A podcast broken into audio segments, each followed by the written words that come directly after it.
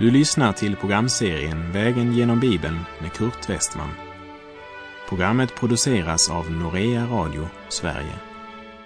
Vi befinner oss nu i Första Petrusbrevet. Slå gärna upp din bibel och följ med. Vi befinner oss i Petrus första brev kapitel 1, där vi i några föregående program hört Petrus tala om det levande hoppet och om vårt arv som aldrig kan förstöras, fläckas eller vissna och som är förvarat åt oss i himlen. Petrus sa också att äktheten av vår tro är långt värdefullare än guld som är förgängligt. Och vi avslutade förra programmet med Petrus starka förmaning. Spänn därför bältet om livet och var vakna och sätt ert hopp helt och fullt till den nåd som ska komma er till del när Jesus Kristus uppenbaras. Därmed så har vi kommit till Petrus första brev kapitel 1, vers 14, där Petrus skriver Som lydnadens barn ska ni inte styras av det begär som ni tidigare levde i när ni var okunniga. Allt han tidigare har talat om i kapitel 1 får alltså en konkret konsekvens i våra liv. Vi styrs inte längre av det begär som vi tidigare levde i innan vi mötte Jesus. Gud vill genom sitt ord och sin helige ande leda oss till lydnad. Vi minns att Jakob uttryckte det så här. Var ordets görare, inte bara dess hörare, annars bedrar ni er själva. Guds ord förkunnar inte bara syndernas förlåtelse, hopp, glädje, frid och evigt liv. Men Guds ord leder oss till lydnad. Sven Reichman uttryckte det så här. Frälsningen är inte bara att Gud har överseende med min skuld, utan frälsning är att Gud befriar mig från min skuld så att jag ska slippa det tvång som jag har i mitt liv. Reformatorn Martin Luther sa Gud har inte bara frälst oss från syndens skuld utan också från syndens makt. Och både Reichman och reformatorn är helt i tråd med aposteln Petrus som säger Som lydnadens barn ska ni inte styras av det begär som ni tidigare levde i när ni ännu var okunniga.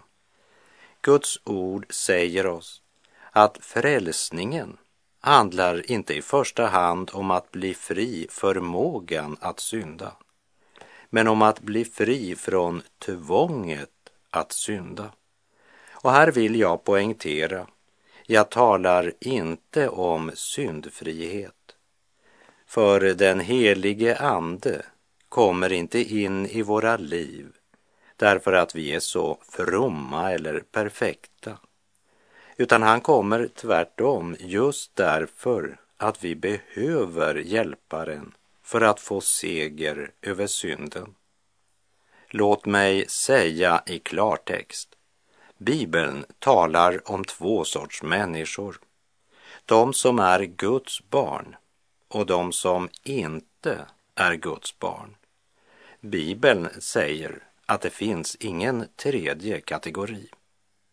Petrus hade genom sina nederlag och sin bekännelse lärt sig att det viktiga är inte vad han gör utan vem han följer, nämligen Jesus, frälsaren från Nasaret, som kunde förlåta synder, upprätta förnekaren och utrusta honom med kraft ifrån höjden till att vara Jesu vittne.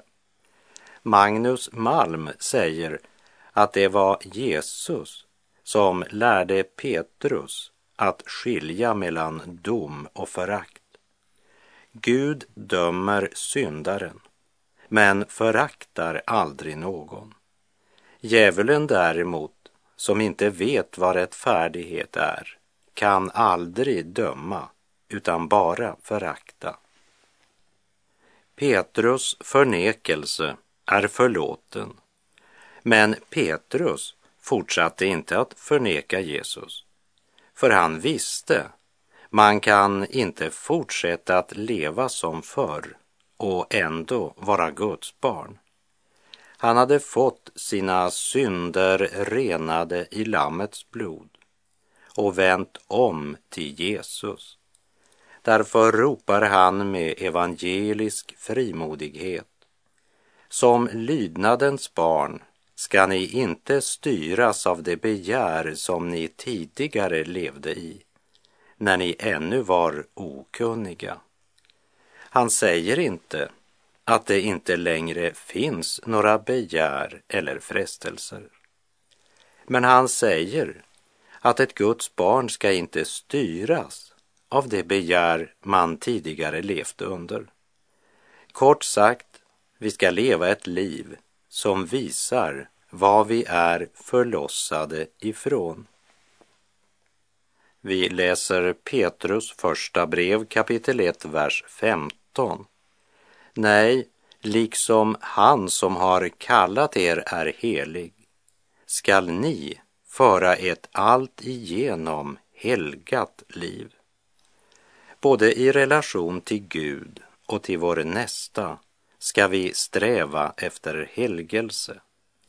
Johannes skriver i sitt första brev kapitel 3, verserna 7 och 8. Kära barn, låt ingen föra er vilse. Den som gör det rätta är rättfärdig, liksom han är rättfärdig. Den som gör synd är av djävulen, ty djävulen har syndat ända från begynnelsen. Och Guds son uppenbarades för att han skulle göra slut på djävulens gärningar. Eller som Petrus uttrycker det, som lydnadens barn ska ni inte styras av det begär som ni tidigare levde i när ni ännu var okunniga. Nej, liksom han som har kallat er är helig skall ni föra ett allt igenom helgat liv. Det handlar om att leva i ljuset, att vara äkta. Det handlar om något mera än yttre levnadsregler och fasader. Det handlar om något totalt genomgripande. Aposteln kallar det för ett allt igenom helgat liv. Till de troende i Korint skrev Paulus i Andra Korinterbrevet 7, vers 1.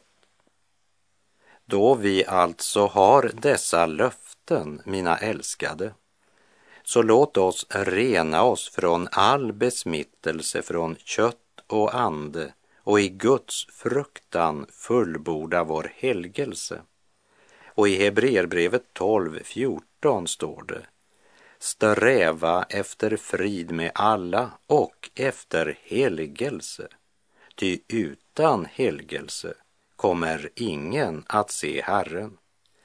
Detsamma säger aposteln Petrus med orden Liksom han som har kallat er är helig ska ni föra ett allt igenom helgat liv.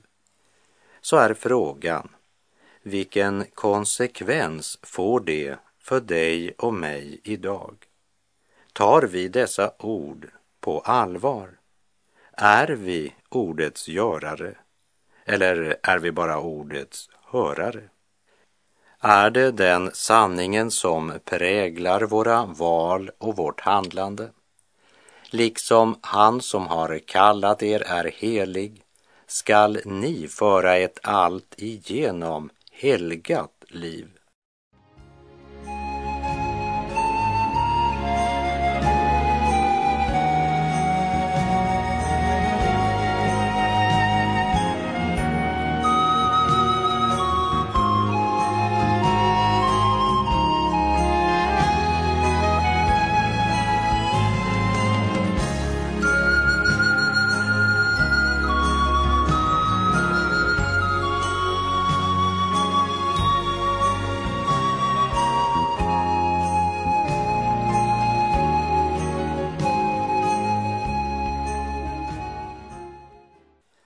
Läser i Petrus första brev kapitel 1, vers 16. Det står skrivet, ni skall vara heliga, ty jag är helig.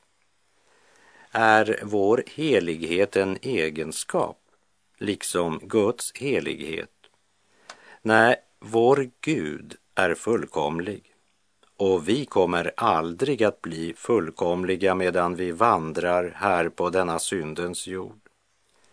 Jag har mött några som inbillat sig att de ska bli syndfria om de bara kämpar helhjärtat och tar kampen mot synden på allvar. Men jag har inte mött någon som vågat påstå att de har uppnått detta. Men vad betyder det då att vi ska vara heliga därför att Gud är helig? Hör vad Paulus skriver till de troende i Korint i Första Korinthierbrevet 1, verserna 26 till och med 31. Bröder, se på er egen kallelse. Inte många av er var visa om man ser till det yttre. Inte många var mäktiga, inte många av förnäm släkt. Nej, det som för världen var dåraktigt, det har Gud utvalt för att låta det visa stå där med skam. Och det som för världen var svagt har Gud utvalt för att låta det starka stå där med skam. Och det som för världen var oansenligt och föraktat, ja, det som inte var till, har Gud utvalt för att göra till intet det som var till för att ingen människa ska berömma sig inför Gud. Honom har ni att tacka för att ni är i Kristus Jesus, som Gud för oss har gjort till vishet, rättfärdighet, helgelse och återlösning, för att det skall ske som står skrivet. Den som berömmer sig skall berömma sig av Herren Helighet är en egenskap hos Gud. Det är något han är. Det är en del av hans väsen, liksom rättfärdighet, renhet, barmhärtighet, så är också helighet själva Guds väsen. När det talas om att vi är helgade så betyder det att vi är avskilda för att endast stå till tjänst för den helige Gud. Det är Gud som gjort Kristus till vår vishet, rättfärdighet och helgelse. Eftersom vi i Kristus står som heliga och rättfärdiga inför Gud uppmanar Gud oss att leva som det vi är, leva vår kallelse värdigt. I Efeserbrevets fjärde kapitel talar Paulus om att nå fram till enheten i tron och i kunskapen om Guds son, till ett sådant mått av manlig mognad att vi blir helt uppfyllda av Kristus. Samtidigt som vi inför Gud inte kan bli mer heliga än vad vi är i Kristus, så bör denna inre rening få en yttre och synlig frukt, liksom trädets frukt mognar och inte förblir kart. När man lyssnar till en del förkunnare så kan det höras ut som om det är ödmjukt att inte mogna och växa andligt. Sådant tal, det ger nog en viss tröst till den som inte vill överge synden. Men det är en underlig tröst. Man tröstar sig så att säga med att vi sitter alla i samma båt. Men vad är det för tröst om vi sitter i en båt som snart ska sjunka? Reformatorn Luther var mycket klar på den här punkten och jag citerar. Det värsta Kristusförnekande jag vet Äro dessa som talar så mycket om Kristi fullbordade verk på Golgata, men litet eller intet om Andens gärning i vardagen. Gud har ju inte bara förlossat oss från syndens skuld, han haver och förlossat oss från syndens makt. Kanske är det på tiden att damma av den gamla reformatorn och läsa vad han skriver och börja praktisera det. Jag stod vid en sjö vars vatten var mycket, mycket förorenat. Ett par minibussar med badgäster anlände. Glada och högljudda rusar de ner mot stranden. En ung pojke nådde först ner till bryggan och höll precis på att kasta sig i. Men det han såg i vattnet fick honom att ropa till det andra. Vem i all världen har sagt att man kan bada här? Jag har aldrig sett något så äckligt. Ja, så noga är vi med kroppen. Men när det gäller vår odödliga själ så kan vi omge oss med otroligt mycket orenhet. Man bara rycker på axlarna och säger man ska inte leva av världen, men man måste ju leva i världen. Det är inte bara inom teologin man får höra vilda tolkningar. Vad ville du säga om en man som kastade sig ut för att simma i ett vatten som var avloppsbrunn för bygdens toaletter? Och när du försökte varna honom att bada där så svarar han jag ska inte leva av vattnet, men jag måste ju leva i det om jag inte alldeles ska sluta bada. Det är det jag kallar en fri tolkning. Och den är inte ovanlig på det andliga området. För på det andliga planet är det så många lever. För man tror inte man blir påverkad av det. Säg mig både vem och vad du omger dig med, så ska jag säga dig vem du är. Nej, liksom han som har kallat er är helig, skall ni föra ett allt igenom helgat liv. Det står skrivet, ni skall vara heliga, ty jag är helig.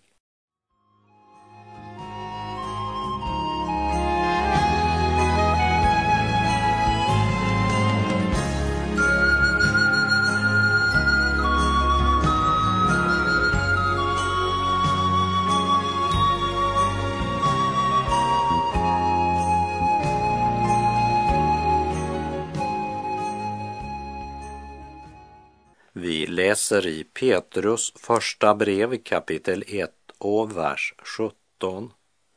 Om ni ropar Fader till honom som opartiskt dömer var och en efter hans gärning, så vandra här i Guds fruktan under er tid som främlingar.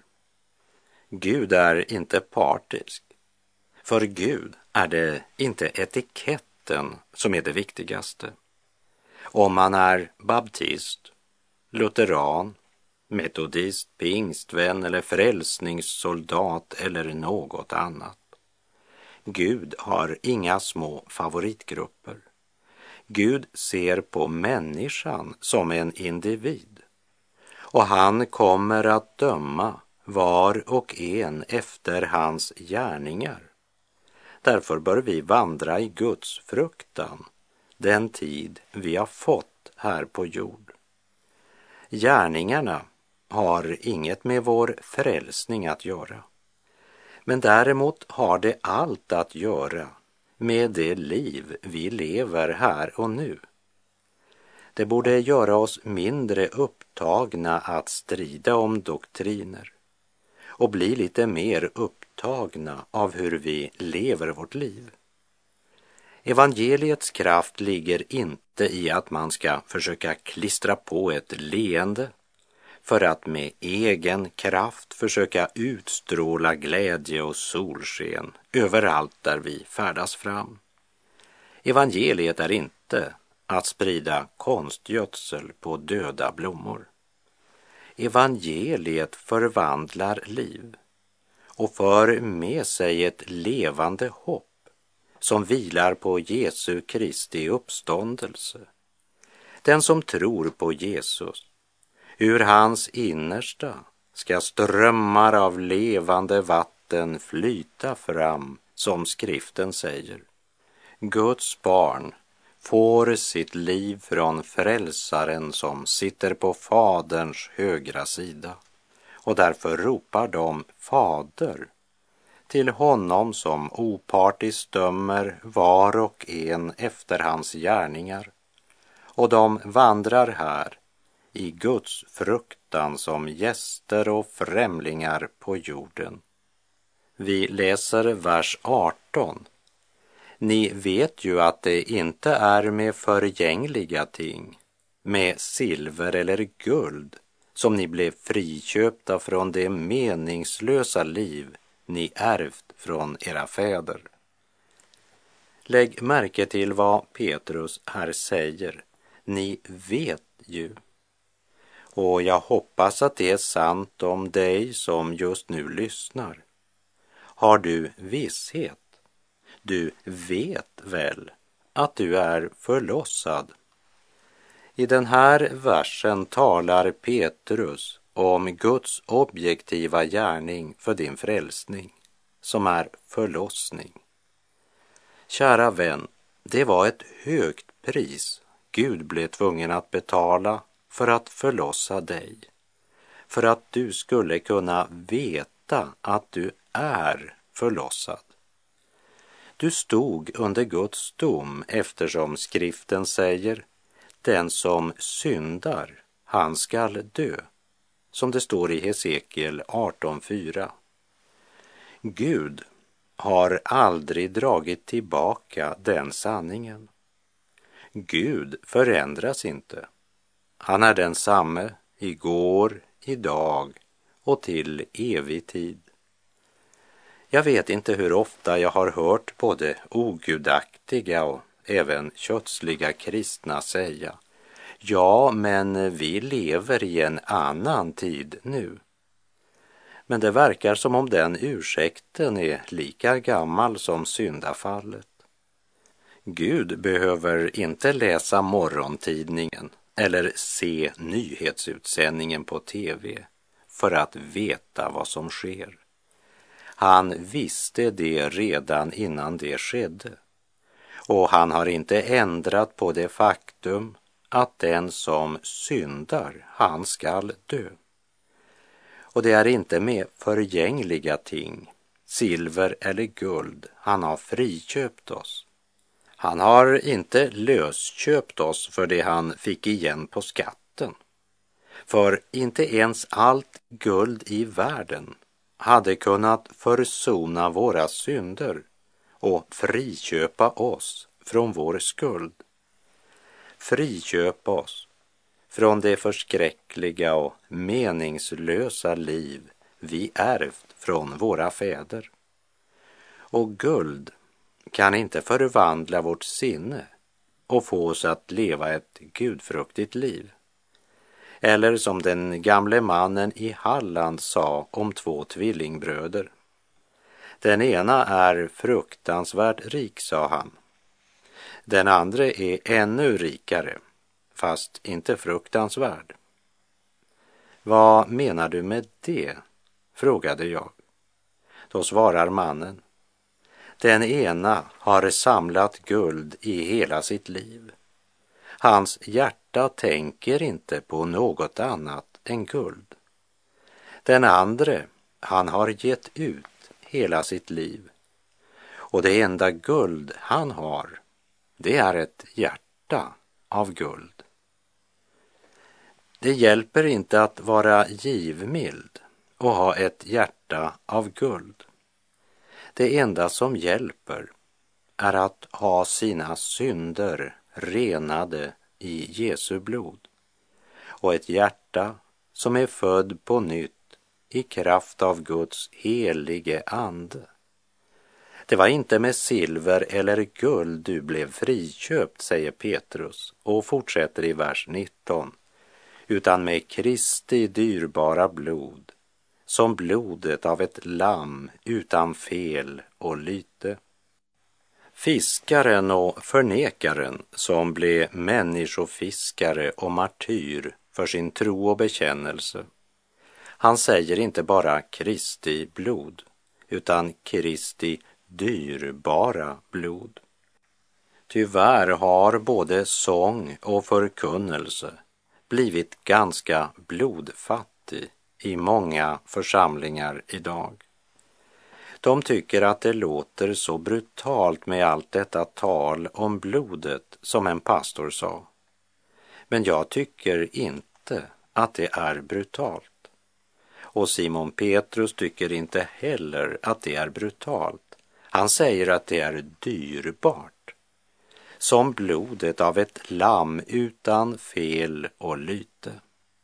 Petrus hade vandrat med Jesus i tre år och han vittnar att han är utan fel och lyte. Jesus var syndfri, helt utan synd. Och jag tror Petrus vittnesbörd. För han skulle väl ha större förutsättningar att bedöma saken än en modern författare som studerat Gud på biblioteket och sedan skrivit ner sina egna meningar och hävdar att Jesus var bara en syndare som alla oss andra. Moderna författare skriver för att bli berömda och för att tjäna pengar. Men Simon Petrus, han var inte ett ungt affärslejon utan ett vittne utrustad med kraft ifrån höjden och allt han fick för sitt vittnesbörd var motstånd, hån, förföljelse och slutligen korsfästelse. Och han vittnar och säger att vi ska veta att det är inte med förgängliga ting, med silver eller guld som vi blev friköpta från det meningslösa liv vi ärvt från våra fäder, utan med Kristi dyrbara blod som blodet av ett lamm utan fel och lyte. Och med det så är vår tid ute för den här gången. Herren vare med dig. Må hans välsignelse vila över dig. Du vet ju att det är inte med förgängliga ting, med silver eller guld som du blev friköpt från det meningslösa liv du ärvt från dina fäder, utan med Kristi dyrbara blod, som blodet av ett lamm utan fel och lyte. Gud är god.